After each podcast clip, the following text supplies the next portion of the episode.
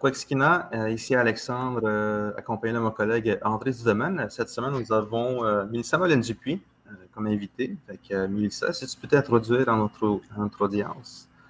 Kwe, Melissa Ntinishkashun et Kwantit Nutin. Alors, Kwe, mon nom c'est Mélissa Molin-Dupuis.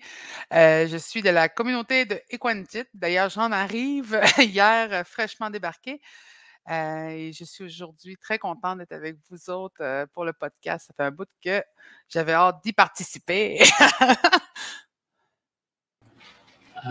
bonjour Mélissa, nous aussi on est très contents de, t'avoir avec nous.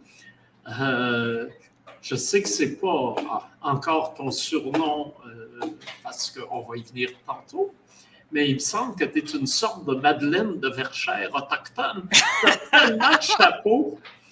Comment tu fais pour avoir autant de chapeaux? Président du conseil d'administration du Wapikoni, euh, euh, un blog sur Espace Autochtone, une émission sur la première chaîne. Puis j'en oublie, je suis sûr. Puis tu fais des films à l'occasion. Alors explique-nous où tu prends toute cette énergie-là. Bien, des fois, je me dis, euh, la motivation est claire, c'est la communauté qui me donne envie tout le temps faire plus, de, faire montrer la communauté encore plus. Euh, puis je pense que c'est saupoudré d'un petit peu d'hyperactivité. de TDAH, je ne sais pas, là. Mais euh, je te dirais que la motivation, elle vient vraiment de la communauté c'est là où est-ce que j'ai le plus de plaisir. D'ailleurs, euh, c'est ce qui a été le plus difficile quand je suis partie de Equantit, c'était, puis de cette île, c'était de partir d'un milieu inou, puis de se rendre à Montréal. Puis souvent, ce que j'ai recherché, c'était la communauté quand je suis arrivée à Montréal, puis je l'ai trouvé là. Puis à un moment donné, ben, en 2012, on, a crié Idle No More. Fait que là, c'était fini l'inertie. Malheureusement, j'aurais dû dire peut-être idle part-time des fois, mais je te dirais que si ce pas la communauté qui me motive, qui me donne envie de, de, me mettre sur 50 000 euh, projets puis de la promouvoir, euh, je n'aurais pas cette motivation-là autant. Puis là, tranquillement, ben, je suis en train de passer le flambeau à une gang de jeunes qui sont super allumés. Puis euh, c'est comme le fun à voir. Fait que là la motivation première. Là je trouverais intéressant que tu nous dises comment on retrouve une communauté autochtone à Montréal, puisque la plupart des gens de cette communauté-là n'ont pas de lien ancestral direct au territoire. Oui, pour, euh, euh, pour des mais pour euh, les, nous tous qu'on appelle sous la grande rubrique algonquienne. qui, euh, qui atterrissons sur l'île euh, euh, de Joe Jagé. C'est comment ça fonctionne, cette nouvelle bibite avec Joséphine, quoique. comment ça fonctionne, cette, cette chose particulière qu'on appelle communauté autochtone de Montréal? Ben, je te dirais que moi, ce qui a été euh, mon arrivée à Montréal, tu sais, beaucoup motivé parce que moi, je voyais à la télévision. Tu sais, c'est sûr que dans ma tête, Montréal, c'était Musique Plus. J'avais comme pas compris trop, trop la ville. Mais les premières choses qu'on a faites, parce que ma soeur aussi avait déménagé, c'est qu'on cherchait le centre d'amitié. Puis euh, on cherchait les activités, on cherchait les, gens. Où est-ce que ça se passe? Où est-ce que la salle communautaire se trouve, dans le fond, comme, euh, comme chez nous? Euh, c'était pas tout le temps évident parce qu'au début, il y avait très peu de lieux où est-ce qu'on pouvait atterrir. Euh, le centre d'amitié était déjà hyper débordé avec les interventions de première ligne. Puis je pense qu'ils avaient besoin beaucoup de la communauté euh, pour pouvoir amener les projets de l'avant, mais ça faisait juste un, lieu, alors que on, est comme tout le monde, on est habitué à avoir plusieurs lieux, des centres de santé, des écoles, puis ça, ça manquait. Fait au début, après avoir trouvé le centre d'amitié, mais là, où est-ce qu'on en trouve en ville? Fait que nous autres, on a trouvé aussi le Cercle des Premières Nations de l'UQAM parce qu'on étudie à l'université. j'ai participé, j'ai fait présidente sur au Cercle des Premières Nations, puis on créait des activités, on créait des, mobilisations. C'était vraiment super le fun, c'était vivant, puis c'était un lieu où on pouvait se retrouver ensemble. après ça, justement, présence autochtone a été majeure là-dedans parce qu'on pouvait enfin se célébrer mais c'était pas toujours évident, on n'était pas toujours très visible. Mais André, comme on te connaît, tu as, amené ça toujours plus loin, toujours plus haut. mais avoir le festival, c'était ma, c'était mon power, c'était mon, mon, mon loin de la côte nord. et j'ai eu la chance aussi d'avoir comme étudiante une job au Jardin des Premières Nations, au Jardin botanique, et c'est là que ça l'a vraiment, ça m'a ancré à Montréal parce que j'avais besoin d'une forêt, j'avais besoin d'accès à la nature, puis là, on était loin de la mer. Et dans la forêt, j'ai réussi à rencontrer plein de gens, des artisans, tu sais, justement, par exemple, Telèche qui, était, qui venait montrer comment faire le mordillage, plein d'artistes qui m'ont montré à faire la porte de bleuet, à faire les paniers, tu sais, j'ai appris beaucoup par les rencontres que je faisais au Jardin des Premières Nations. Mais tranquillement, la communauté se développait, on se parlait, on se rencontrait, puis de, nation à nation. Justement, Alexandre, euh, en tant qu'Atikamekw, euh, il sait comment les, communautés euh, Atikamekw et Innu sont, très proches, mais justement, on s'est connecté beaucoup en ville. et, je donnerais aussi beaucoup de crédit au fait que les étudiants qui arrivent ils veulent en avoir de la communauté. Fait que ça pousse la communauté à se créer puis à se relier. Et là, je parle même pas de tous les autres organismes qui existent à Montréal, les centres d'amitié, les centres justement euh, d'accès à des soins de santé, les regroupements dans les universités. Tout s'est développé, mais à mon arrivée, c'était très difficile. Et souvent, la communauté, ça commençait juste par Quoi, quoi? Il nous, hein? Et on se, criait de l'autre bord de la rue parce qu'on s'était reconnus, Fait que euh, ça a été vraiment une construction. Et puis là, maintenant, aujourd'hui, tu sais, j'ai passé vraiment la moitié de ma vie à Montréal, puis l'autre moitié sur la côte nord. Fait que là, j'ai dit, tu sais, c'est vraiment été. Maintenant, je suis comme. J'ai créé de la communauté dans les deux. Fait que, tu sais, même quand je vais à Mingan, présentement, je pense à ma communauté qui est à Montréal. Puis quand je suis à Montréal, je m'ennuie de ma communauté qui est à Mingan. Puis là, je suis rendue à Granby. Et je dis, je vais explorer mon côté québécois. puis là, je me dis, dans 22 ans, Là, je vais avoir encore une nouvelle communauté ici. C'est vraiment les relations que tu bâtis puis les gens que tu rencontres qui font la différence. Je pense qu'en en tant que peuple autochtone, on a vraiment besoin de ces connexions-là. C'est ce qu'on cherche le plus. Plus qu'un bon appartement, on cherche des connexions en ville. Oui. D'ailleurs, oui, tu, soulignes quelque chose qui est bien particulier. D'ailleurs, toi, tu tranches ça, voici la moitié avant, voici la moitié d'après. Mais pour beaucoup d'Autochtones, c'est des. Euh, la moitié de l'année dans la communauté. Oui. Ils s'ennuient de Montréal, ils viennent passer un autre six mois à Montréal, s'ennuient de la communauté. Alors, il y a ce, ce va-et-vient. Ah, on est hyper mobile, hein? Ben oui. Et euh, qui, en même temps, euh, peut, peut signifier un certain malaise individuel de, de déchirement de réalité mais qui, sur le plan euh, communautaire, fait aussi qu'on garde depuis Montréal un lien avec euh, le reste euh, du territoire, mm-hmm. ce qui est drôlement important. Et puis j'en profite aussi, il faut saluer le rôle vraiment avant-gardiste qu'a joué le Cercle des Premières Nations de l'UQAM. Parce qu'au début, maintenant, oui, l'université le supporte, mais au départ, ça a été vraiment euh, une opération euh, à contre-courant, un peu comme le festival. Oui. euh, dans, dans, le monde francophone, là, ça faisait un peu bizarre quand les Autochtones arrivaient et voulaient imposer des, des, structures autonomes. Et souvent, on ne recevait pas des, des, appuis auxquels on pouvait s'attendre. Et alors que déjà à Concordia, à l'époque, il y avait déjà plein de services autour des, étudiants autochtones.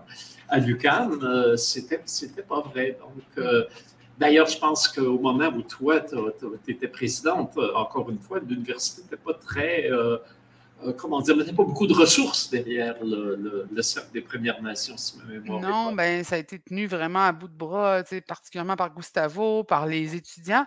Mais moi, c'est aussi tout le, le, choc de la rencontre de nos deux cultures. quand j'étudiais en art visuel à l'UCAM, trouver des artistes contemporains, des artistes visuels, puis avoir des enseignants qui nous en parlaient, qui étaient ces artistes-là qui seraient autochtones.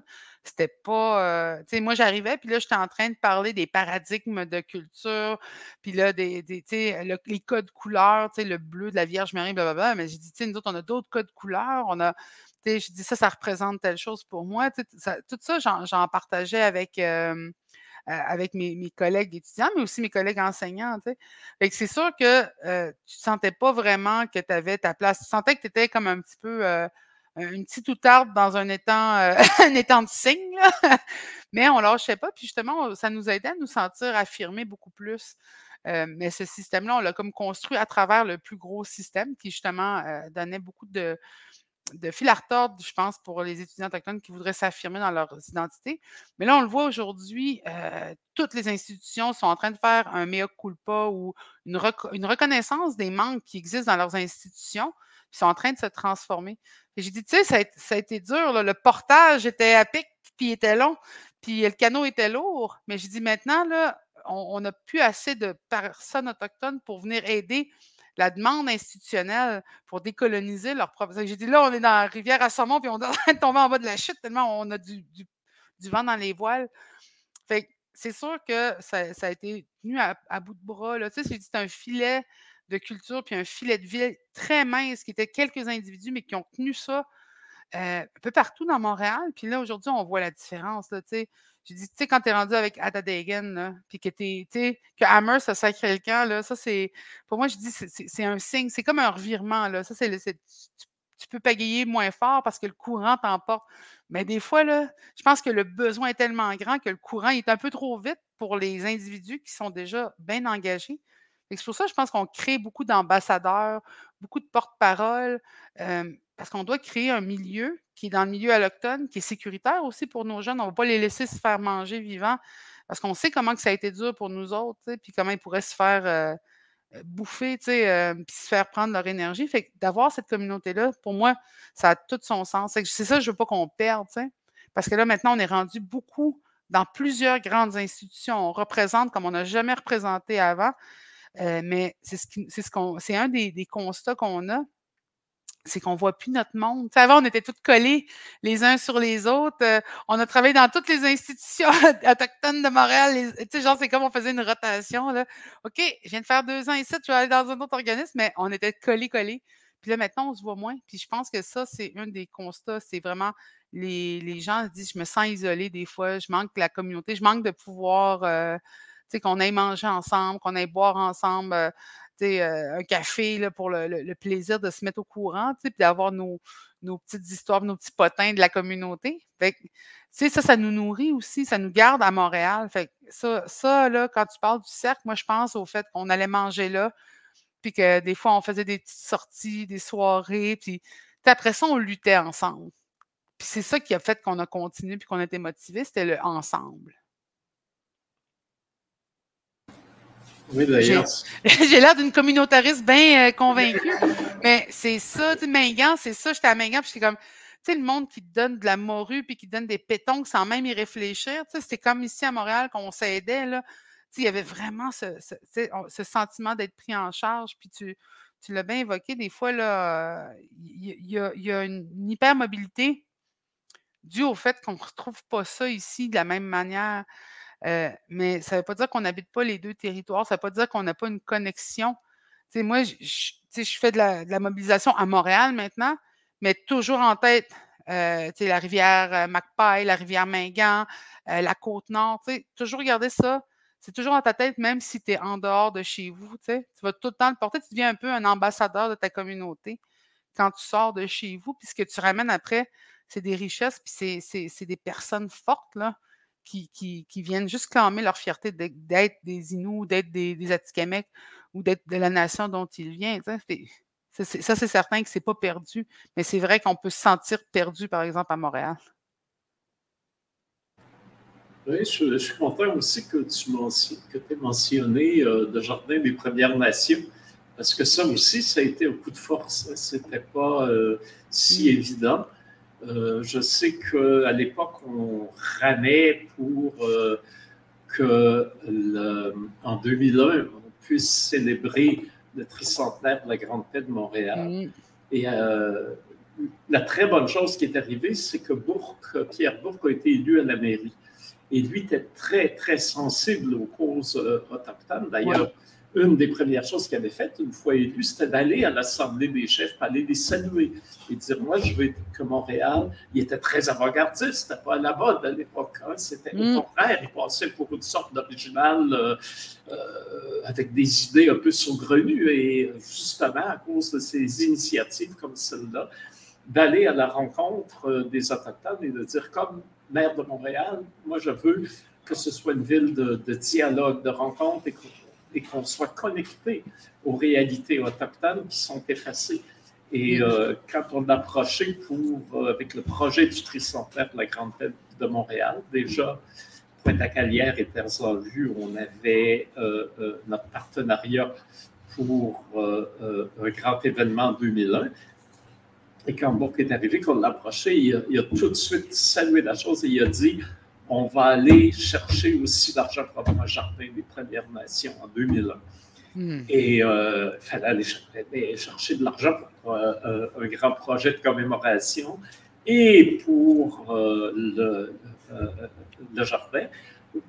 C'était pas évident, surtout à l'époque, il y avait le programme des commandites qui était du côté fédéral un détournement de fonds vers les amis libéraux puis la propagande fédéraliste, et en contrepartie, sur le plan provincial, une peur bleue que euh, c'est un gouvernement indépendantiste, une peur bleue qu'un projet soit récupéré par les, euh, les fédéraux qui mettaient autant d'énergie à, et de façon pas toujours éthique Hmm. Euh, pour euh, empêcher les, les, souverainistes d'arriver au bout de leur projet. Et essayer, Point d'Acalière l'avait très bien compris, euh, on était sur la même longueur d'onde. Et, et beaucoup aussi disaient, comme autochtones, nous, on ne sait pas notre agenda.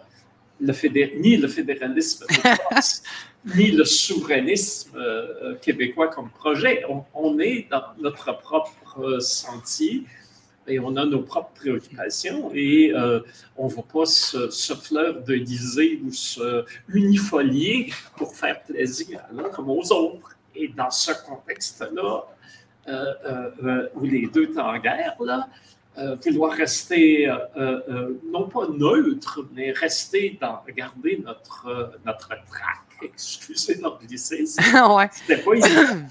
Et c'est vraiment dernière, dernière minute il y avait euh, les budgets, le 31 mars à minuit, les budgets sont caducs hein, du gouvernement provincial.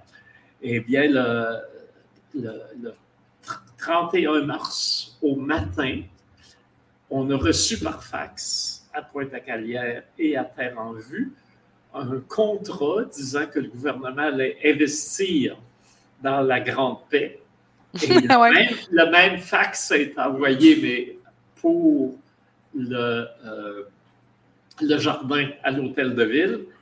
Et ça avait 40 pages, il fallait le signer puis le retourner tout de suite. On n'avait pas le temps de rien corriger. Tu avais vendu ton nom, puis les autres. Ah, oui, vendu votre âme ma famille.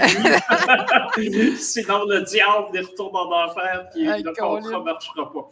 Alors, euh, effectivement, euh, c'est comme ça qu'à la dernière minute, avec des surplus budgétaires, et là, j'ai hâte qu'un jour, on ait accès au. Euh, j'espère vivre assez vieux pour avoir accès aux réunions du Conseil des ministres, parce que ça a été décidé dernière minute de prendre des surplus et de les mettre dans des projets, ce qui n'est pas du tout cher. Normalement, il faut les retourner au fonds consolidé.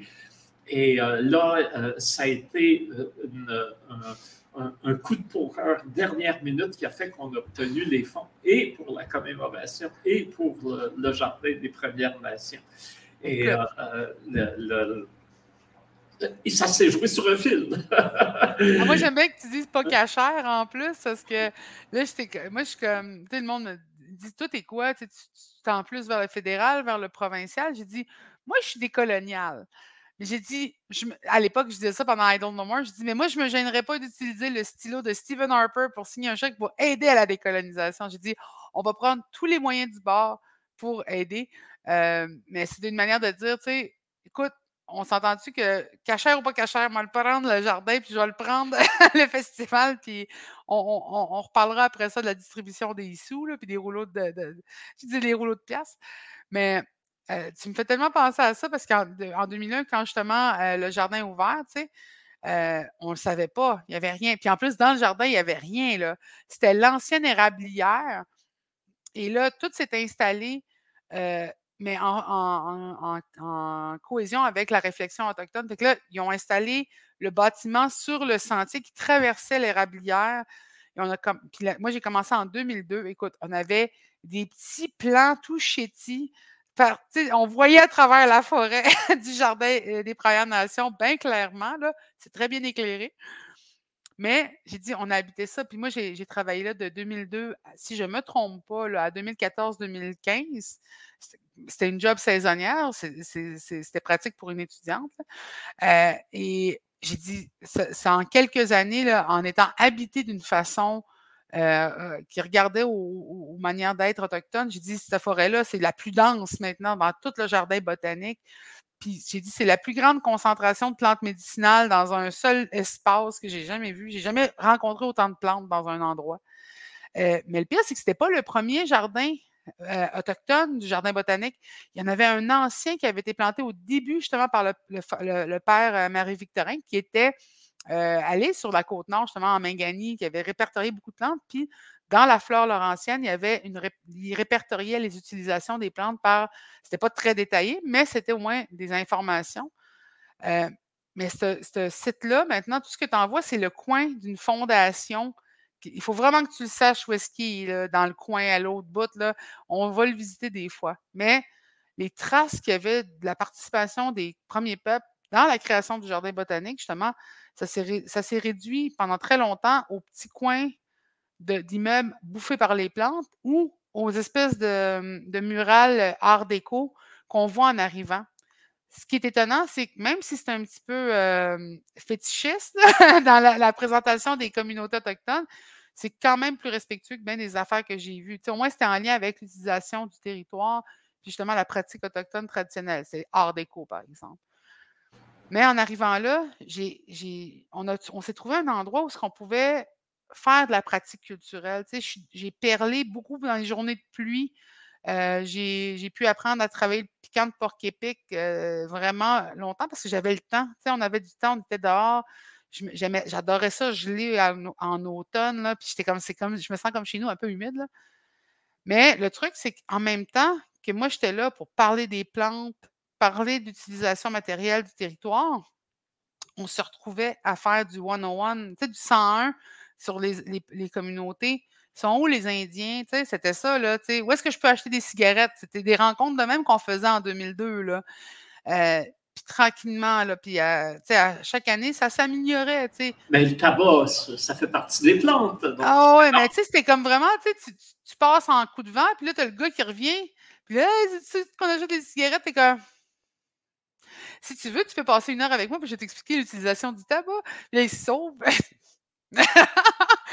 Mais, euh, par exemple, il y avait aussi beaucoup, beaucoup plus de rencontres qui ont été extrêmement bâtissantes euh, pour la relation. Des, des personnes qui revenaient visiter le jardin euh, hebdomadairement, là, qui sont devenus des amis. Puis après ça, on a commencé à rencontrer des enseignants parce qu'on faisait des visites scolaires. Et là, d'inviter particulièrement Sylvain Véraud, qui est encore au jardin aujourd'hui, qui est une machine d'enseignement culturel, puis de savoir. c'est un chasseur, il va sur le territoire, il y a tellement de connaissances. Et là, lui, il donne ça généreusement depuis maintenant 20 ans. 21 ans, hey! Tu sais, ça, fait, ça a été aussi quelque chose qui nous a motivés, c'était l'intérêt des gens. pour la personne niaiseuse qui est poser des questions, qui donnaient des, déclarations très, euh, très inappropriées. Tu en avais 19 autres qui venaient, qui apprenaient quelque chose, puis qui revenaient l'année d'après, puis qui t'invitaient à venir à leur école, puis qui disaient, ça, ça a vraiment fait la, différence. Puis on avait une belle exposition extérieure, on avait des vidéos de la Wapikoni Mobile ou des vidéos euh, qui venaient de, différentes communautés sur la pratique sur le territoire. Fait on habitait l'endroit, puis on, la défendait vraiment comme notre jardin, tu sais.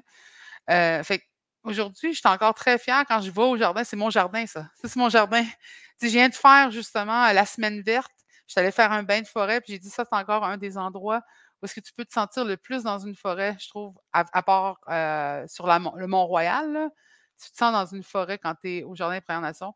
Mais en plus, tu as plein de choses. Tu as des renards, tu as, des, toute, le. Hum, comment je pourrais dire? Tu as toute l'impression d'une forêt en santé quand tu es là. Puis en plus la, capacité de connecter avec des membres des Premières Nations. Là, je sais que ça a changé beaucoup. Il y a beaucoup de visiteurs, les, les, trucs en lumière, tout ça.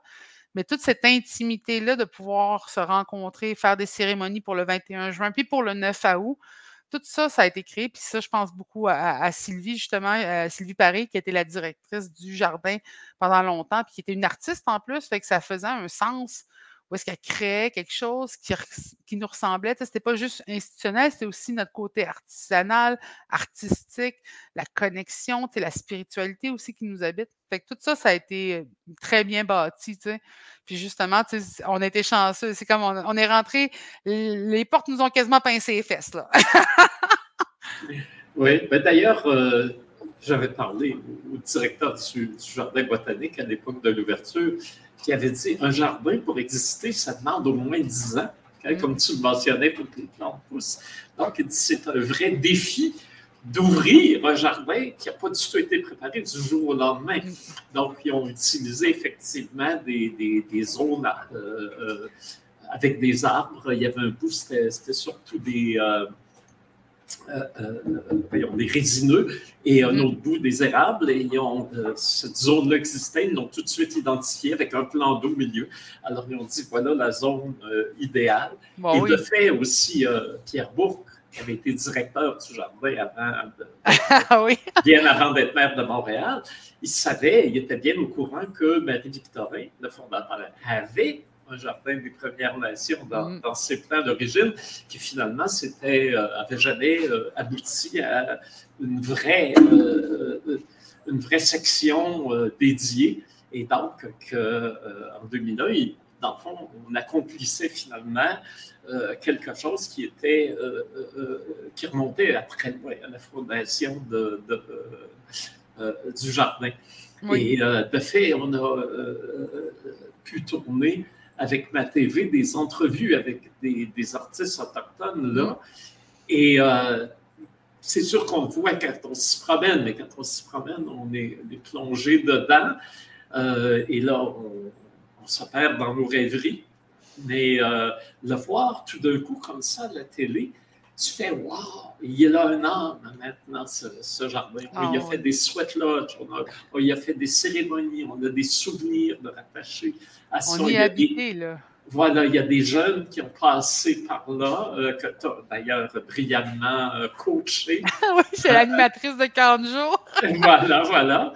Et euh, pour qui ce jardin-là est devenu partie de leur, de leur réalité les artistes autochtones. Déjà, Soleil, je sais que Soleil Laudière avait euh, une performance euh, auquel je n'ai pas pu assister malheureusement samedi dernier au jardin. Donc, il y a, il y a, on sent très bien qu'il y a quelque chose qui s'est développé. Et un peu comme la communauté autochtone, hein, il hmm. faut se donner le temps. Et si on se donne le temps, des, des choses hey, Ça, c'est pas le plus beau problème qu'on a jamais eu. Il y a tellement d'activités et d'événements. Avant, là, quand il y en avait une, on y allait toutes parce que c'était la fois que tu avais ça. Maintenant, c'est fou, il y a des artistes, des artisans autochtones à beaucoup d'événements qui ne sont pas uniquement des événements autochtones.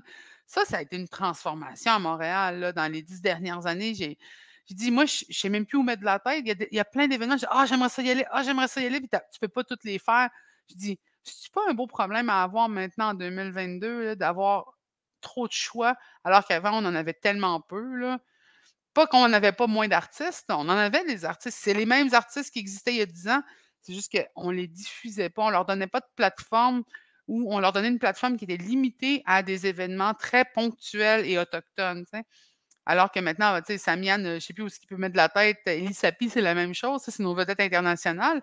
Mais on a plein d'autres artistes. Puis même des artistes qui viennent des communautés, qui sont en train de percer vers, euh, tu sais, je pense à Scott Pienne Picard, euh, mais tu sais, il y a plein d'autres groupes en arrière aussi, tu sais, je pense, en fin de semaine, j'étais au Saint-Pierre, j'étais à la Chaîne d'Amouru, Puis justement, on, il, y avait, il y avait des groupes Inou, puis des chanteurs cris, puis il y avait tout ça. Puis j'étais comme, c'est donc bien cool. Tu sais, la chaîne de ça sonne un peu euh, mais c'était vraiment une belle salle de spectacle qui est à Havre-Saint-Pierre. Et là, tu avais un public qui était autochtone et allochtone. Puis j'ai même vu un, groupe allochtone qui chantait Ewasuyan de, de Cashton dans un Inou quand même très respectable. J'étais comme, ça change, hein? Ça, se transforme. c'est quand même assez encourageant, même si on ne peut pas toutes les voir, toutes les assister comme on faisait dans le temps, mais au moins, tu dis, ça, ça, roule, ça laisse de la place pour les autres qui s'en viennent en arrière. Hein. Oui, alors ça, c'est formidable aussi de voir mmh. des, les jeunes artistes aujourd'hui, euh, à l'heure où on se parle, euh, maintenant ont des possibilités de, diffusion, des possibilités de rencontre, de collaboration, euh, des, possibilités d'avancer vers un accomplissement artistique qui, on, est passé, je dirais, du barrage au torrent. oui, le barrage a, cédé. oui, il a cédé, puis là, c'est. Mais je ne sais pas, certaines personnes sont moins optimistes. Ils disent c'est peut-être juste un effet mode et ça risque de, passer. Toi, tu as l'air plutôt. tu penses vraiment qu'il y a un tournant décisif qui est pris. Hein? Ah, moi, je suis du genre, si j'ai mis le pied dans la porte, euh, tu vas avoir le genou, tout le corps qui va suivre. j'ai dit, on n'enlèvera pas notre jambe de là. J'ai dit, on ne se, taira plus jamais. Euh, parce que, premièrement, on n'a pas fait on n'a pas fait une révolution violente. On n'a pas fait une. Tu sais, on aurait eu de quoi euh, justifier une révolution violente puis fâcher. Tout. On est arrivé. Moi, pour moi, personnellement, tu sais, il y a dix ans, en mois de décembre, ça va faire dix ans, tu sais, I don't know more. Je disais, avec quoi qu'on est arrivé dans la rue? Avec des chants, des tambours, puis des danses. C'est avec ça, on s'est affirmé avec la chose qu'ils ont essayé de détruire le plus, euh, le gouvernement, c'est-à-dire notre culture, notre identité. Puis on est encore là. J'ai dit, si on peut se rendre à ce point-là, -là, d'avoir presque effacé nous dans, le, tout, mais qu'on est encore là à chanter, à danser, à faire des festivals, à faire des films, à exister. J'ai dit, moi, je ne vois pas comment on pourrait retourner dans le trou, là. J'ai dit, on ne se laissera plus jamais euh, enfirouaper à ce niveau-là. Puis j'ai dit, on arrive en plus la main tendue. Tu sais, on a la semaine de la réconciliation. Qui c'est qui travaille le plus fort à la réconciliation? Tu sais, c'est ceux qui devraient peut-être avoir quelqu'un qui vient s'excuser plus que, la personne qui dit, viens, je vais t'aider à comprendre. On, est encore dans cette générosité-là. Fait que, tu sais, quand tu arrives les mains ouvertes de même, tu sais, arrives déjà avec le meilleur de ce que tu as. Moi, je ne pense pas qu'on va retourner en arrière. Je pense qu'il y a un effet de mode présentement. On va en profiter pour se donner un élan. Tu sais, j'ai dit, cet effet de mode-là, ça va nous permettre de, coudre des voiles, de, se gosser des, des pagaies. Puis quand l'effet de mode va descendre, nous autres, on va être équipés pour la route. Là. J'ai dit, on a toujours fonctionné avec un 10 deux morceaux de scotch tape, puis on a réussi à survivre à tout. Moi, je suis confiante à ça. Je me dis, ma grand-mère, elle faisait ses sacs d'ustensiles avec les sacs de farine. On fait de tout avec rien, nous autres. je suis comme pas effrayée. Puis je pense qu'on est dans un élan de, normalisation de qui on est, tu sais. Fait que c'est sûr que pour l'instant, on a encore ce feeling-là, tu sais, que c'est insécure. Il y a peut-être un piège, tu sais, il y a ça, là, qui existe pour de vrai, puis je dis pas qu'il faut pas faire attention, tu sais. Je vois de l'instrumentalisation présentement, on, le voit, on est en plein mode électoral, puis j'ai dit, je vois des choses que je suis comme, OK. Mais j'ai dit, tant qu'on a une place dans toutes les affaires, même les affaires les moins belles, comme je vais venir avec ça, mais je dis souvent, moi, je vais considérer qu'on a toute notre place vraiment quand on va avoir un polémiste autochtone puis trois shows de cuisine.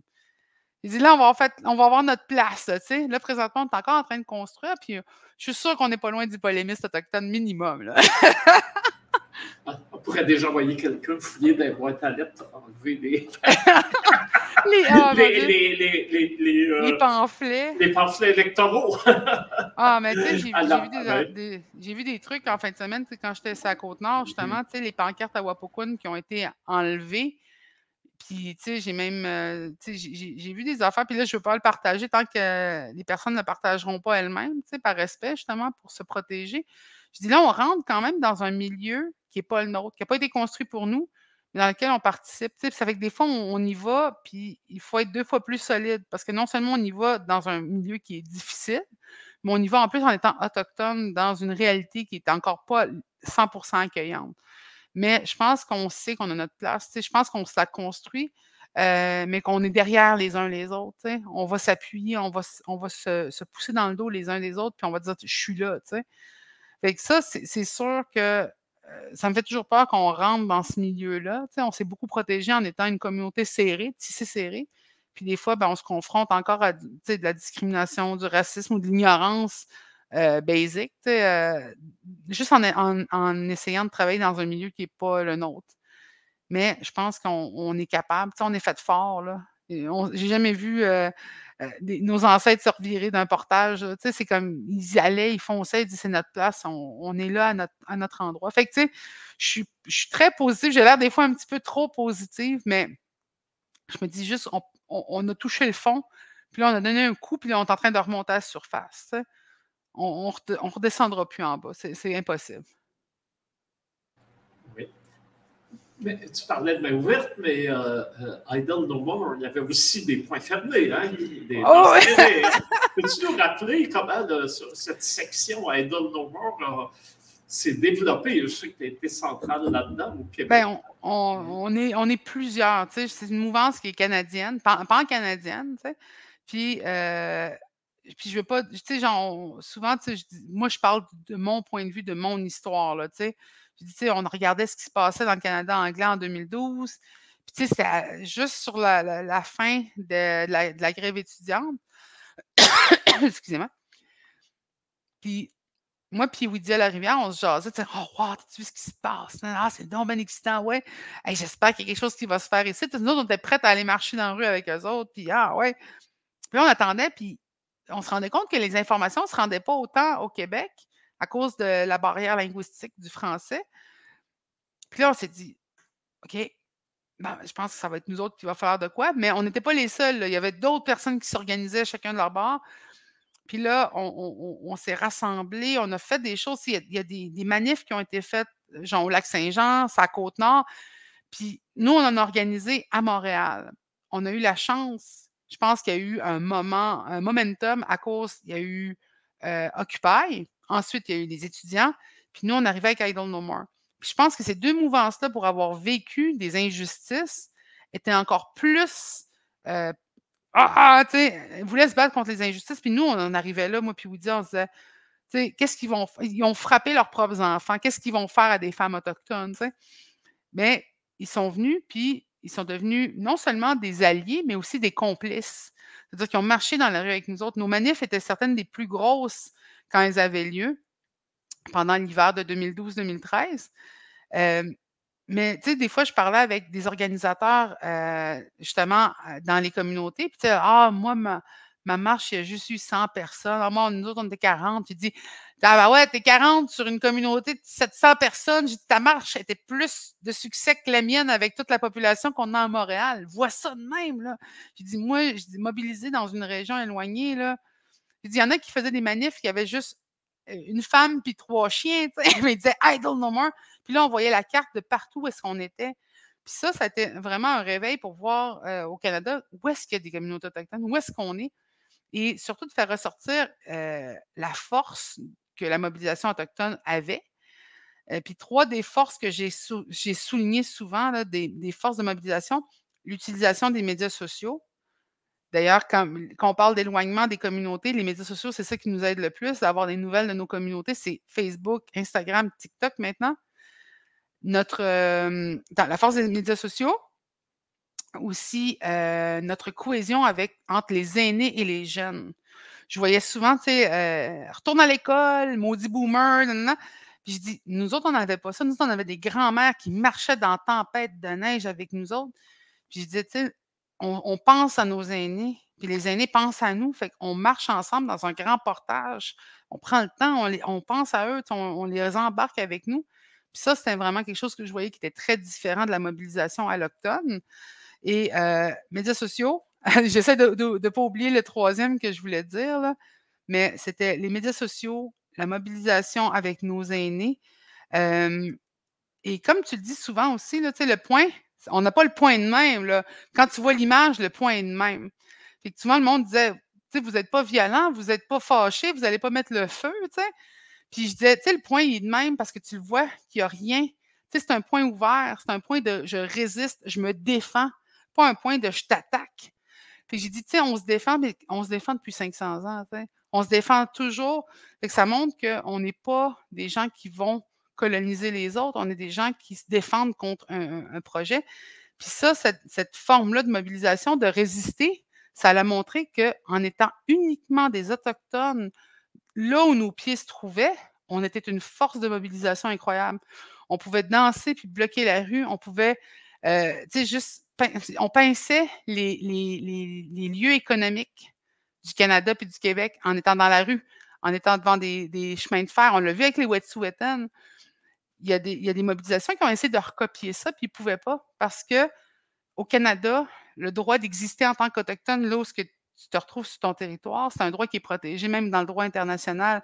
C'est un droit qui, euh, qui, est reconnu pour les peuples autochtones. Fait on, l'utilise encore. J'ai dit, tu sais, c'est fou, hein? Juste d'être nous-mêmes sur nos territoires, à chasser, à pêcher, à apprendre la culture, la langue. J'ai dit, c'est l'action de résistance la plus forte. Fait qu'on est arrivé le point de même avec des ateliers d'éducation populaire, avec des conversations, avec des groupes de mobilisation on, était juste des Autochtones qui existaient et c'était ça notre mobilisation. C'est-à-dire, on est là, on existe encore, vous ne nous avez pas achevés. Puis juste ça, ça a étonné le monde. J'ai dit, on n'est pas en train de demander des privilèges, on est en train de demander des droits humains de base. Puis on est encore en train de le faire à la main ouverte. j'ai dit, c'est pas. Euh, ça ne sera pas toujours aussi facile. On le voit dans d'autres pays en Amérique du Sud présentement. On l'a vu avec Standing Rock, selon les, euh, politiques qui existent envers les peuples autochtones, ça change aussi. Il y en a qui ont, mangé du bâton puis des gaz lacrymogènes à, à Standing Rock. Présentement, je connais des, gens qui travaillent avec des groupes autochtones euh, dans la forêt amazonienne qui sont en train de protéger des aires protégées officielles contre les foresteries. Fait on est toujours attaqué d'un bord ou de l'autre. Mais au Canada, juste d'exister avec la loi canadienne, c'est déjà être une résistance. ça, ça a été vraiment nos trois forces euh, qui a fait que la mobilisation existe encore. Euh, mais elle est répandue dans plein de milieux. j'ai dit, on travaille de l'intérieur. mais on est encore à Idle No More. Puis, ce qui a aidé vraiment beaucoup cette mobilisation-là, c'est qu'on ne l'a pas organisée. on me disait, quand est-ce que vous allez faire euh, l'organisme Idle No More ou le parti politique à Idle No More. J'ai dit non, c'est une mouvance. Elle appartient à tout le monde, même ceux qui ne sont pas d'accord avec nous autres, qui mobilisaient, moi puis vous dire.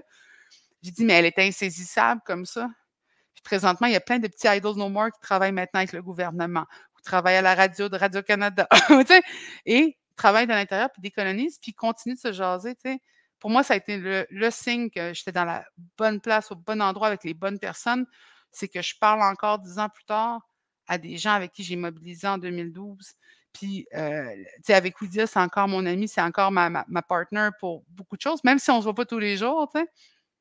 Ça, c'est un signe que tu as une communauté qui est bâtie sur quelque chose d'autre que sur un profit ou sur euh, une idéologie. C'est vraiment, on, est juste dans l'existence humaine, puis on a construit quoi qui est vrai puis qui est solide. Fait que, ça a été vraiment une des expériences euh, vraiment bâtissantes. Puis même si on ne le voit plus partout, là, même si on ne nous voit pas dans la rue, puis les plumes rouges au bout des mains, j'ai dit, tu sais, quand un, fermier il laboure la terre, là, tu le vois partout dans le champ, là, puis tu le vois au travail, puis là, il plante ses graines. J'ai dit, mais à un moment donné, il sortir, tu ne le vois plus pendant longtemps.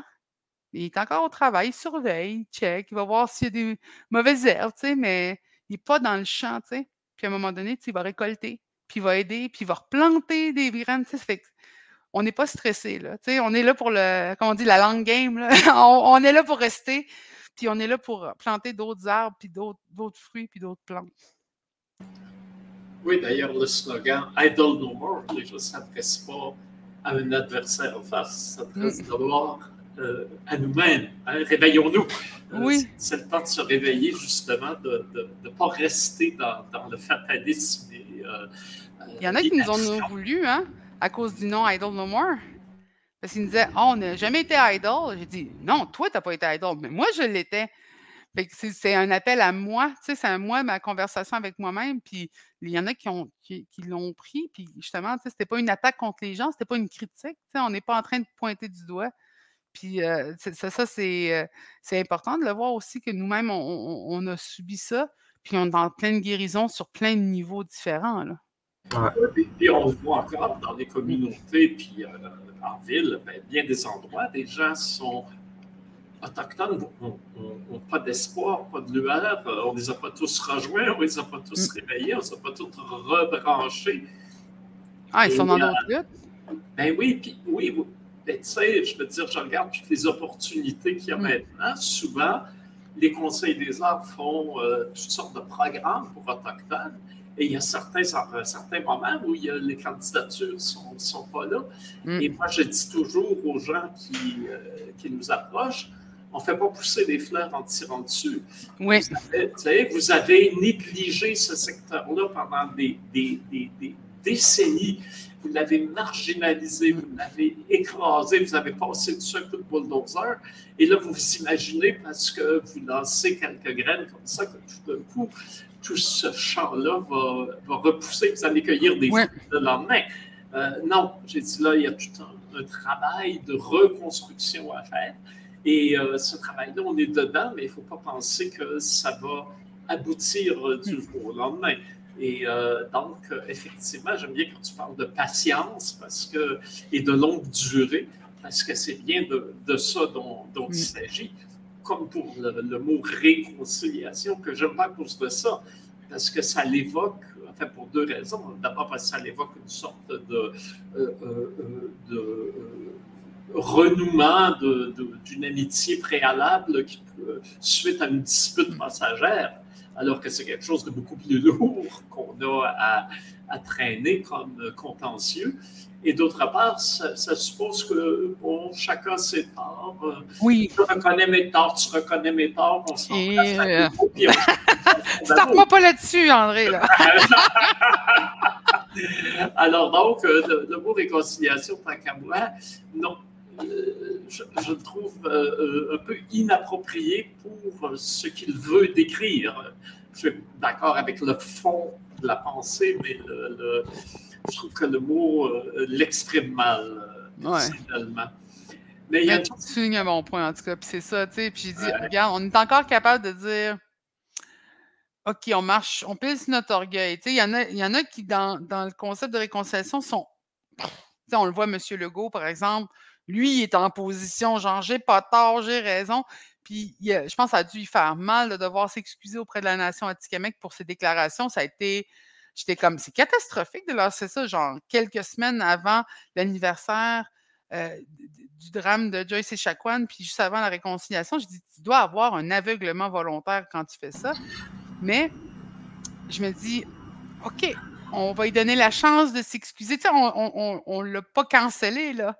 On dit, tu sais, apprends. Si tu apprends, on va te le pardonner. Tu sais, si tu t'éduques, on, est capable de passer au travers. C'est une grande force morale puis mentale qu'on a quand on est capable de faire ça. Là.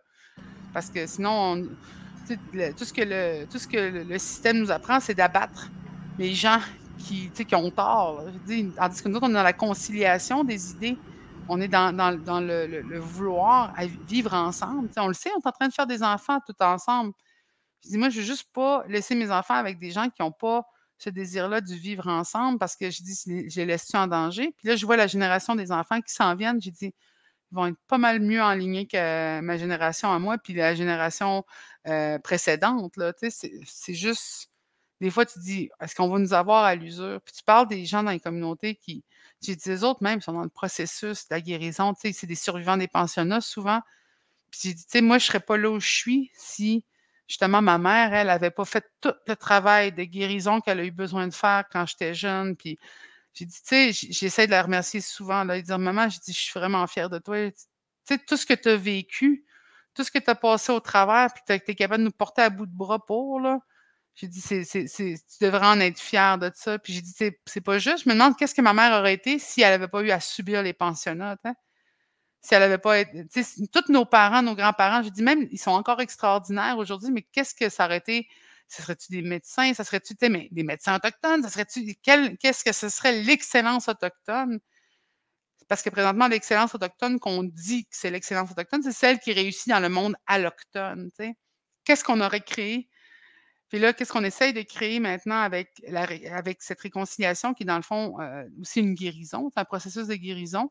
Qu'est-ce qu'on peut créer, puis s'inventer aussi pour nous-mêmes? Dans mes, rencontres avec mes ambassadeurs de forêt que je fais avec la, Fondation David Suzuki, je dis, tu sais, ce que je veux, c'est qu'on s'inspire les nations les unes des autres. Je dis, on voyageait de partout, on se mariait entre nous. Tu sais, on, s'inspirait les uns des autres. Puis maintenant, on nous dit, un Atikamekw, c'est ça, un Inou, c'est ça. Euh, puis on, dirait qu'on ne nous permet pas de faire cette rencontre qu'on faisait naturellement, cet échange, cette inspiration qu'on se donnait les uns des autres. Fait que là, déjà, défaire ça, puis même des fois dire, on ne fait pas comme un médecin autochtone. Tu sais, ça va être un médecin. Puis on ne pensera pas qu'il est autochtone, on va savoir qu'il est. Ça va être ça la transformation tranquillement, mais on est en train de décoloniser tout et, rien en même temps parce que je dis, on est, on est presque, je dis, on est presque comme des médecins, là on doit non seulement se faire à nous-mêmes euh, nos, propres traitements, mais en plus enseigner à l'autre comment nous le faire. on est comme, on, fait, on porte des chapeaux, puis on devrait être juste des personnes qui puissent se reposer pendant qu'elles guérissent. C'est fou. Mais on est fort de même. Moi, je vois la force qu'il y a là-dedans. Quand, euh, maintenant qu'on voit euh, beaucoup dans, les médias, particulièrement dans la société, canadienne. Est-ce que la, la, jeune contestataire euh, d'Idle No More, la militante étudiante, euh, euh, la fille avec des convictions, est-ce qu'elle est, qu pas en train de se faire récupérer par le système? Moi, je te dis, là, je t'ai dit, je signerais l'échec avec le stylo Harper. Je me, présentement, tu sais, j'ai dit, là, je suis partout. je, le sais, là, puis j'ai dit, parce que je réponds à mes emails, c'est ça le secret. Mais j'ai dit, ce que je veux, moi, ce que mon rêve, c'est qu'à un moment je sois remplacée par des voix qui, qui, sont multiples, par des gens qui ont des idées différentes de la mienne aussi. même ceux qui sont pas d'accord avec moi ou qui ne représentent pas mon message, j'ai dit, s'ils peuvent être là, j'ai dit, on a, la scène est gigantesque. Mais le problème, c'est que maintenant, il y a trois spotlights ouverts pour quelques personnes. C'est ce que je reprochais justement aux médias quand je suis commencé avec I Don't More. Mais je rentrais dans un moule qui était quand même assez accessible. Je parle vite, je parle fort. Euh, j'ai appris à regarder la bonne caméra. J'ai été là-dedans. Mais je dis, mais, mon message est toujours aussi contestataire, mais euh, il s'adapte sur les scènes dans lesquelles je suis. Fait qu'à Radio-Canada, euh, j'ai la chance d'avoir une émission de radio, mais il y a encore des défis de, travailler à Radio-Canada, sauf que maintenant que j'ai le pied là, tranquillement, je gruge un peu la colonisation dans l'institution, puis je peux le travailler avec d'autres, justement, qui travaillent dans l'institution. On, réussit à le transformer. Ce ne sera pas parfait, puis ça ne sera pas tout de suite, mais au moins, on sait que le travail avance. Fait que là, ce que j'ai fait cette année, justement, un peu en réponse à toute la, mobilisation que Samian a dû faire justement en, lien avec le, festival de Granby. puis le fait que justement Florent a pu aller faire une, formation qui, était, qui, visait justement les professionnels du milieu du spectacle.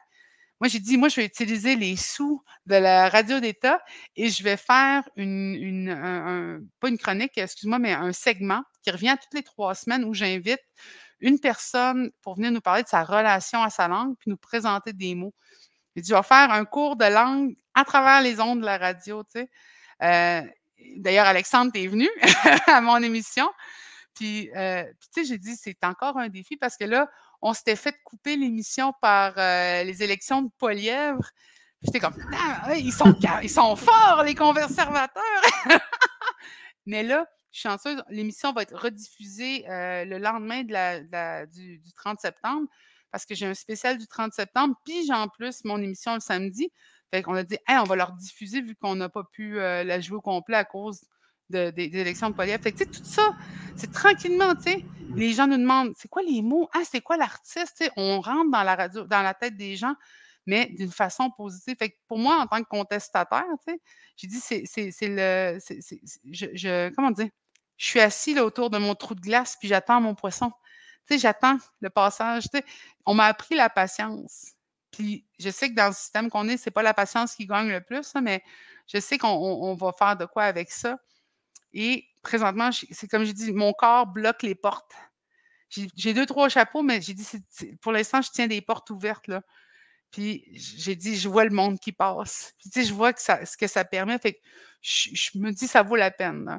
Ça vaut la peine des fois d'aller moins vite. Comment je pourrais expliquer? J'utilise tout le temps l'analogie du portage, mais j'ai dit, dans un portage, tu as le jeune homme qui est au devant, qui fait le, qui sonde le terrain, qui regarde, qui prend, justement, quand il passe à travers le chemin, il tasse les branches qui seront dans le chemin des aînés en arrière. Puis en arrière complètement, ça, c'est le chasseur qui fait le repérage. Puis en arrière, tu as la grand-mère qui marche plus lentement, mais qui s'assure que tout le monde est là. Présentement, je suis un petit peu dans l'entre-deux. J'ai le rôle de la mère. Je ne suis pas encore une coucoume. Mais dans le rôle de la mère, justement, je m'assure que, OK, on avance, OK, venez-vous. Attends, j'ai porté ton sac, parce que là, es, ma, petite fille a de la misère, tu sais. Puis à un moment donné, je vais me retrouver en arrière de la file. Puis j'ai dit, là, je m'attends mon rôle de coucou, mais avec beaucoup d'intérêt. Parce que j'ai dit, là, là, je vais travailler bien moins fort, mais je vais bien mieux manger dans les rencontres. Mais je vais pouvoir m'assurer que tout le monde, personne n'a été oublié. Fait que là, si je me sens dans cette transition-là. Au début, j'étais en avant, je suis dans la rue, puis en ouais. Puis là, tranquillement, ah, là, je suis dans le milieu, puis à un moment donné, je vais être juste, est-ce que tout va bien? On n'oublie personne, tu sais. Fait que c'est là que je me sens, tu sais, puis je pense pas que j'ai diminué ma voix, je pense pas que j'ai diminué mes idéologies, sont toujours aussi en Euh, mais je m'adapte au territoire, tu sais. Il faut pagayer intelligemment, pas plus fort. Fait que je suis là-dedans, moi, présentement, c'est pour ça. D'ailleurs, parlant de, relève, tu as, aussi euh, euh, j'en sais euh, quelque chose, puisque tu rencontres. Euh, ah. tu as beaucoup appuyé le, le, Wapikoni Mobile, qui est un projet justement qui s'adresse aux jeunes autochtones, qui, contrairement à ce qu'on pourrait croire, n'est pas d'abord et avant tout un projet en, en, formation cinématographique, mais beaucoup plus un projet pour préparer des, des, le leadership de demain peut en avoir en cinéma, mais dans, plein d'autres, euh, et dans la culture, mais dans plein d'autres domaines aussi. On parlait de Cité, justement, qui hmm. a fait des, euh, tout jeune, a fait des films avec le roi puis qui est maintenant euh, élu chef de, sa communauté, puis qui n'a pas la langue dans sa poche, merci. Eh non. Donc, euh, euh, euh, ça aussi, c'est quelque chose auquel tu, tu, donnes du temps et ah tu, prêtes le prestige que tu as acquis. Ah, ben raide, ben raide. C'est un de mes projets, tu sais, justement, pendant Idle No More, même avant Idle No More, tu sais, j'ai travaillé à la Wapikon Mobile, j'étais assistante à la diffusion. Mais c'est parce qu'à un moment donné, du jour au lendemain, j'ai perdu un, emploi. Puis là, je suis comme, qu'est-ce que je vais faire? Comment je vais faire? Tu sais, chercher une job à tout prix vraiment dernière minute. Puis là, je vois, il y a une offre d'emploi de la Wapikoni Mobile. Je fais, il me semble qu'eux autres, c'est un organisme autochtone. Je vais aller voir, tu sais, je vais checker. Puis là, euh, je l'ai découvert la Wapikoni Mobile. Puis euh, j'ai dit, tu sais, habituellement, quand je m'implique dans un CA, c'est parce que euh, j'ai travaillé là avant. Je veux être une employée avant, puis après ça, je peux aller donner mes, mes, forces justement au CA, tu sais. Puis, écoute, la Wapikoni m'a aspiré. Euh, Manon Barbeau m'a suctionné dans la Wapikoni et m'a donné des outils que j'aurais jamais pu trouver autrement. Parce que j'adore le film. D'ailleurs, le cinéma, ça a été quelque chose que à, l'UCAM, j'ai découvert.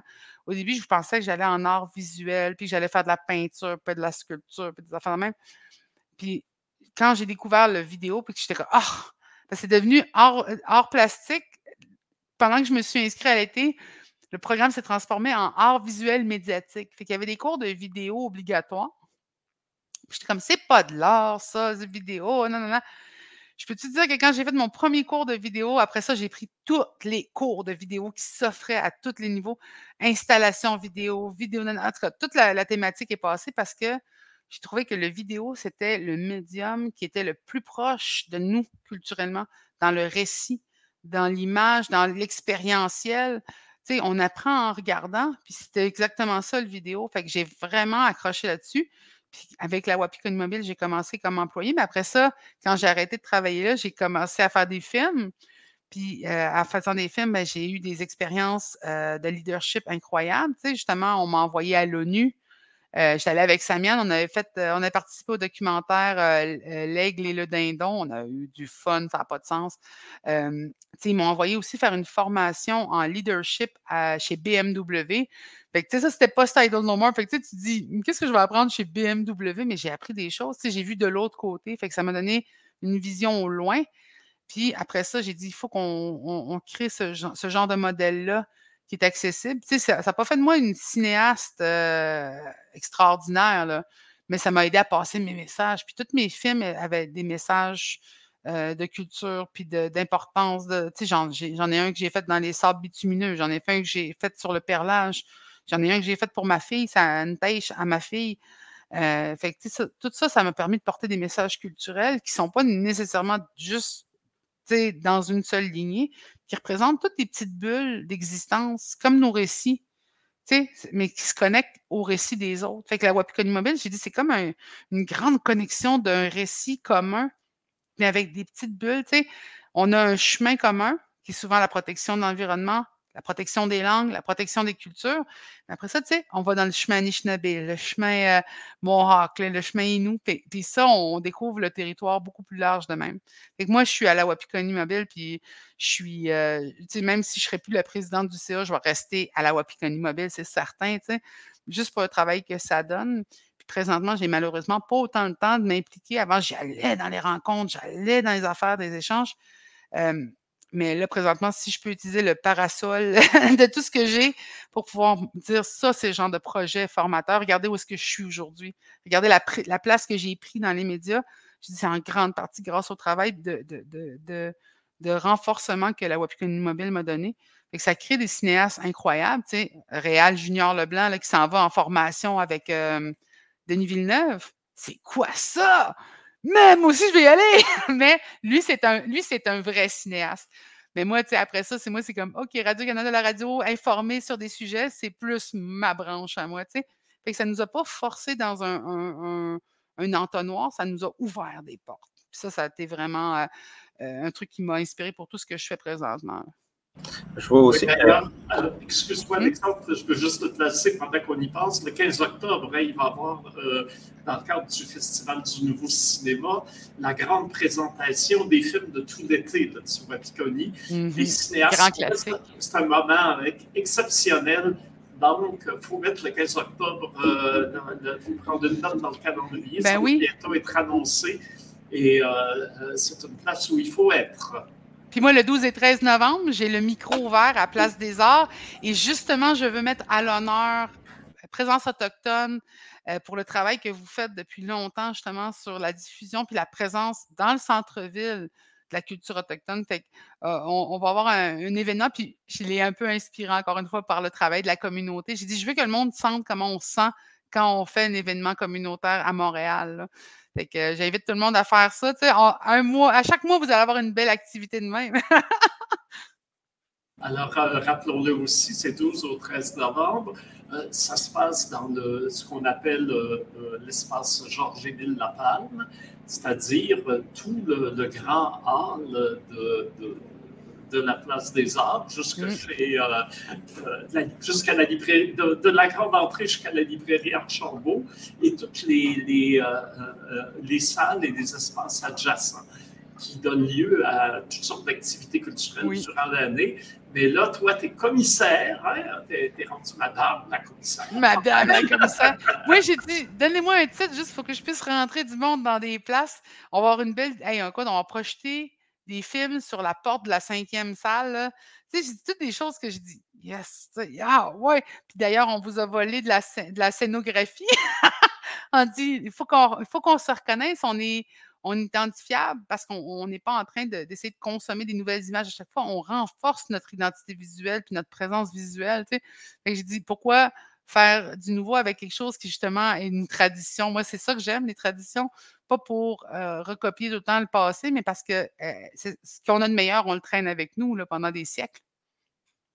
Oui, d'ailleurs, euh, j'ai écrit au cinéaste pour dire ceux qui avaient eu des, qui ont des courts-métrages qu'on a suggérés. Donc, on a pris des, on a fait un choix mm. avec les gagnants, puisqu'on a plusieurs prix euh, qui touchent les courts-métrages à chaque année. Alors, dans les trois dernières années, on a pris ceux qui avaient des courts-métrages relativement courts, parce que comme c'est une projection en ben dans un espace public, ce qui est un peu, euh, euh, non pas que d'autres n'auraient pas été intéressants, mais ce n'est pas les bonnes conditions. Donc, c'est mieux des, des, cours, des cours courts dans, ce cas-là. Et euh, donc, j'ai réécrit, j'ai dit, voilà, leur expliquant brièvement, vous allez être contacté par la place des arts. Et j'ai eu des réponses, c'est formidable. Puis c'est bien parce que ça vient aussi bien du territoire sali que, que ça ça vient de partout. Des gens qui disent bravo, notre cours euh, va, être montré euh, euh, dans un, espace formidable où il passe beaucoup de monde. Alors, donc, là aussi, il y, a, quelque chose de formidable qui se passe. c'est de, tout ton poids que tu, que tu gardes cette porte ouverte. Ah ouais, écoute, puis j'en ai, dis pas mal l'utiliser. et ça fonctionne, bravo. Et puis là, Alexandre, j'arrête de te couper la parole. Ah. Ah, je pense que vous êtes rendu assez loin, euh, c'est plus, euh, c'est plus euh, valable, en fait. Pauvre Alexandre, il est en sandwich entre deux personnes qui, sont super verbomoteurs. ouais.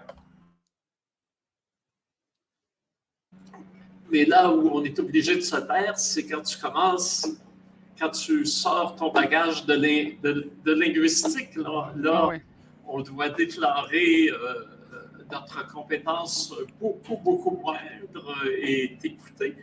Alors, je pense que c'est le moment de, ton mot. Bah, je peux demander à Mélissa. Euh, en fait, euh, j'avais choisi un mot parce que tu avais un surnom en particulier. J'aimerais savoir un peu, c'est quoi de ton surnom? Comment on t'a appelé de même? Ah mon Dieu, euh, écoute, je te dirais pas ceux qui sont moins dignes, ceux qui viennent de, des gens qui m'agacent dans ma communauté. C'est là que je les garde secrets. Mais mon nom de 40 jours, mon nom d'animatrice de 40 jours, c'était Mishtuk. Ça veut dire l'arbre ou le bois de chauffage. C'est là que tu, comment tu le dis. Puis Mistuk, euh, c'est vraiment, en plus, c'est connecté à un autre mot que j'adore, qui est radio. Parce que c'est Kayamio Mishtuk, c'est-à-dire le bois qui parle. Fait que je trouve que pour quelqu'un qui se la ferme jamais, c'est une belle combinaison. ah, c'est vrai, c'est nous autres, on dit Kedotagen euh, en Tikamek pour euh, la radio parce que ça parle, c'est l'objet qui parle. On ne dit pas le bois en tant que tel. Mais euh, ah, ben. je vais parler un peu de, de, de, de, ton, de ton surnom parce que c'est ça, je me dis, ça donne bien parce que c'est un mot qu'on comprend dans plusieurs langues. Si on dit Aninu, Aïmoun, on dit Mshtuk avec un petit U à la fin, mais ça représente un arbre, bâton, une bûche. Écrit de l'Est, ils disent Mishtik. Mm arbre, bâton, baguette, c'est sensiblement la même chose. Je pense que c'est pas mal la même chose pour tout le monde, toutes les autres langues. En ben, on a des mots de base, hein? Oui, c'est ça. Euh, je vous montrer un peu tantôt comment on, peut décliner ça dans d'autres mots. Four Seven Cree, mystique, Kishi, Kishi mystique, c'est un arbre en général. Uh, Moose Cree, mystique, Naskapi, mystique, mystique, mythique, en Ojibwe, Nishnabemouin, mythique. On arrive à Mick à m'amener, il n'y aura plus de lettres. Ouais, ouais, mythique, c'est ça. Ça, ça, ça, ça, ça, diminue à chaque fois. Là. Mais euh, je sais que si, si, on regarde dans d'autres mots, mettons les noms des essences, mm-hmm. les noms des arbres, des, des plantes, euh, à chaque fois que tu retrouves un atuk à la fin de chaque mot, c'est-à-dire que ça parle d'un arbre. Puis euh, si on, mettons, va dans la clé de la, chez les clés de James, on dit ini, iniminatuk. C'est un bleuetier, en fait, c'est l'arbre à bleuet. Euh, vaccinium angustifolium. On va revenir là-dessus tantôt. Pour en Inuaimun, euh, c'est iniminan, qui veut dire bleuet. Euh, tu as le minan euh, qui, est comme le, composant pour dire le bleuet, la baie en fait. Puis ini, ça ressemble beaucoup à ini ici, ini uh-huh. les cris des plaines, c'est ini, ini, C'est quasiment le, même mot pour dire bleuet. Fait que toutes ces, ces langues-là, clé de la baie James, Sinaïmoun, clé des plaines, c'est littéralement la même chose pour dire le bleuet.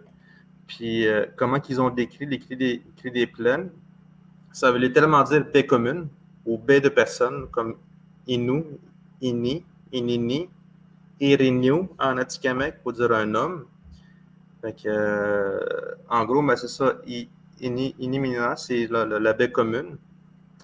En Atikamek, pour ce bleuet-là, Vaccinium euh, angustifolum, euh, on ne dit pas la même chose, la même façon.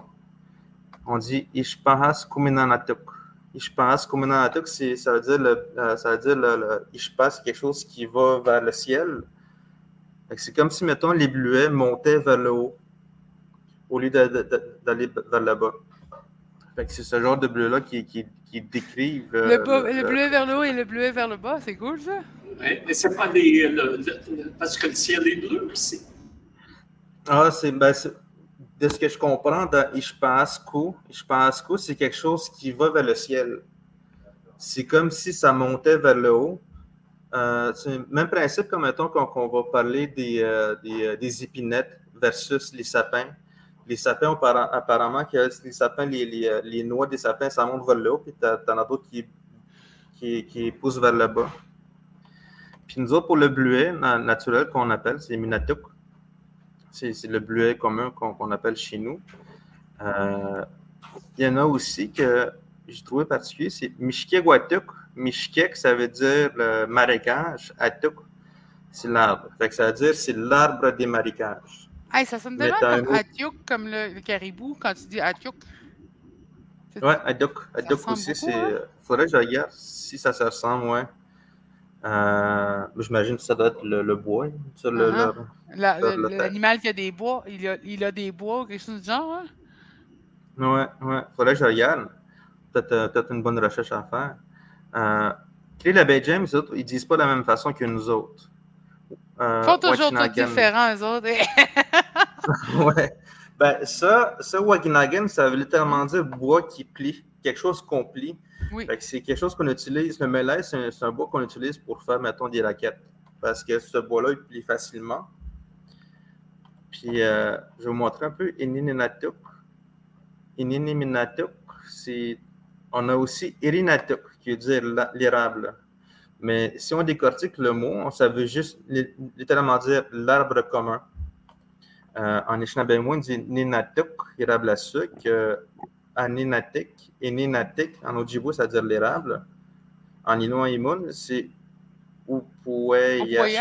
Opoyashk. Opoyashk. Je ne sais pas si tu comprends qu'est-ce que ça veut dire pour toi. Attends une minute. Je regarde. Quand je veux Juste comprendre la racine d'un mot, je regarde tous les mots autour du même mot. C'est ça. Il y a d'autres mots qui ont, qui ont popé pour celle-là, au, au voyage. Euh, je pense que c'est un bête de chaîne, je ne sais pas, mais c'est ça veut dire- donc ça veut dire pour moi ce mot-là, ça veut dire c'est un descriptif de cet arbre-là pour, pour de la façon des Inuits. Fait Je que suis dans pour mon moi, dictionnaire, ça, excuse-moi. attends.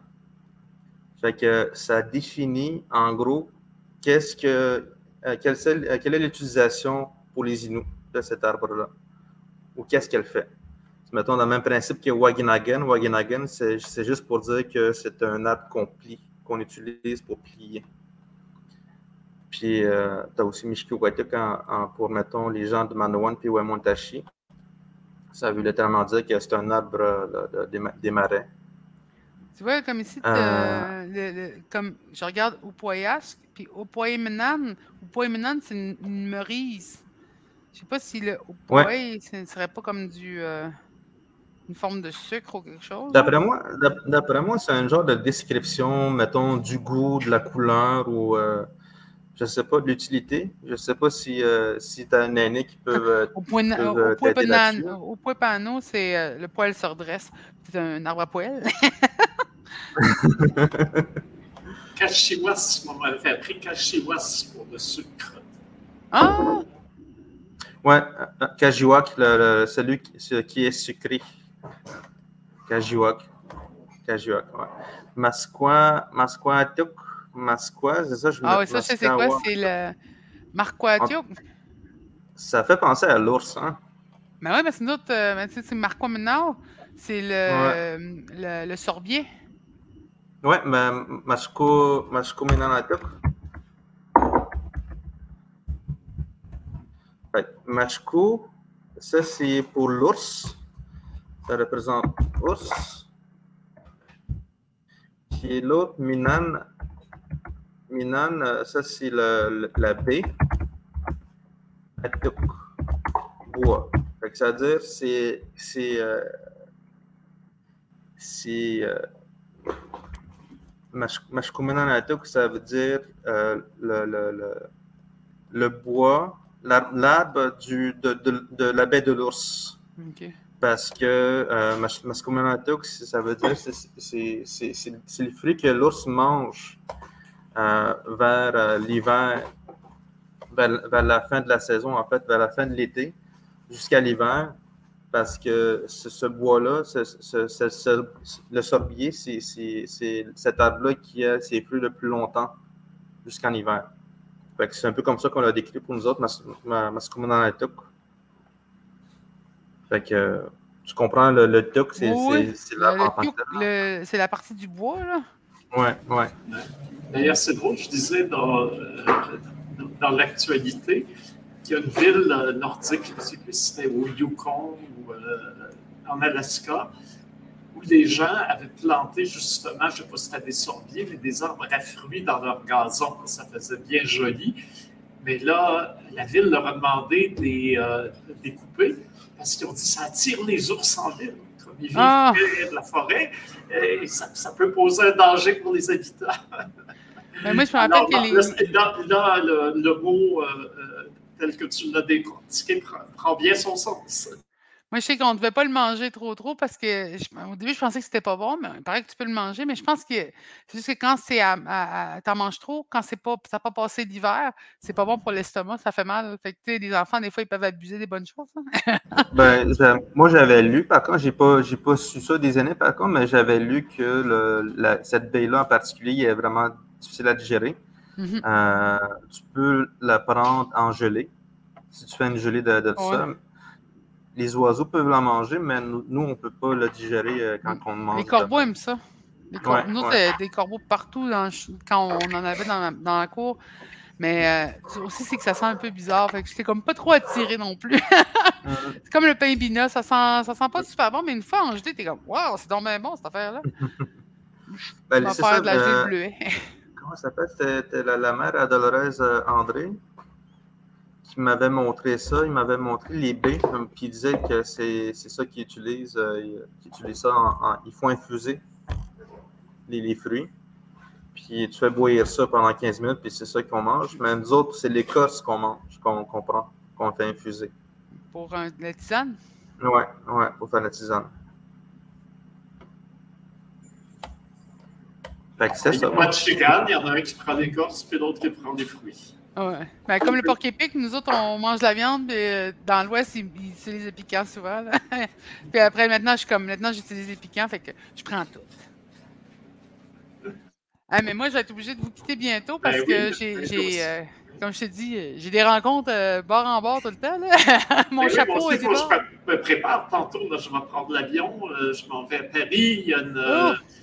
Il y a une grosse section euh, documentaire euh, euh, au centre Pompidou. Ils ont une cinémathèque du documentaire, je ne savais pas, et ils ont une grosse section sur le documentaire au Canada. Et j'y vais parce qu'on me demande de présenter certains films autochtones du Canada. Et il y a une table ronde aussi sur l'image de l'Autochtone au cinéma au travers le documentaire canadien. Et il y a des films du Wapikoti d'ailleurs qui sont C'est présentés. déjà pire que d'autres, André. Oui, oui, oui, c'est sûr, c'est sûr. Mais c'est dur, hein, déjà le décalage horaire, aller parler d'un public, c'est toujours intimidant. Moi, Euh, Paris, ça tue toujours euh, Paris, haha, l'amour croissant, oui, oui. Et poi, après, euh, euh, partirò nella Italia. Oh, parce que là, on va annoncer à Matera, dans le sud de l'Italie, ils ont un festival international de films. C'est un scoop pour nos auditeurs. Hein, c'est annoncé nulle part encore. Mais le 8 octobre, on va annoncer officiellement un partenariat entre Présence autochtone et le Festival international de films de Matera. Chaque année, on y aura une euh, programmation de films autochtones sous-titrés en italiano. Bon, ben, je me remets au film. Voilà, voilà. moi là, à, à, à Matera. Voilà, voilà. Ah, Alors, euh, merci, dire, euh, merci Mélissa. Ça a été euh, formidable de t'avoir euh, avec nous enfin dans ce podcast. Ah, Tu as, réussi, t'as réussi à trouver un petit, un petit grand créneau pour être avec nous. Et Écoute, ça- j'étais ça- tellement ça a contente, été on un a- très bonheur. On a dépassé l'horaire, puis je suis comme- c'était le fun, là. Puis je vous dis un gros jusqu'au maintenant, non seulement parce qu'on. Nous, on n'est pas comme à Radio-Canada, on n'est pas là à faire des grands ouais, mais moi, je suis capable de fermer ça, là. OK, ciao, bye! Ben, on, on s'entend, vous, êtes- vous, êtes- vous étiez dur à arrêter tous les deux. là. Pauvre Alexandre. C'est à te demander comment il est encore mon ami aujourd'hui avec toute la, la- la place que je prends des fois. Mais tu sais, quand on dit I don't know more, là, c'est vrai, on n'arrête pas de parler. Oh, Colin. ben, je vais vous dire un gros Chinishko maintenant, puis c'était vraiment euh, super le fun. Puis un bon voyage, André. Puis Alexandre, je tiens juste à, à réaffirmer que euh, Bébé Yoda est Inou. Ciao, bye! Bon, euh, merci d'être qui est jeune. Fait qu'on va se revoir euh, un petit café un jour. Puis André, on va se, on va se retrouver dans- dans- la semaine prochaine. Absolument. Mathieu Sina. Attaché. Yo!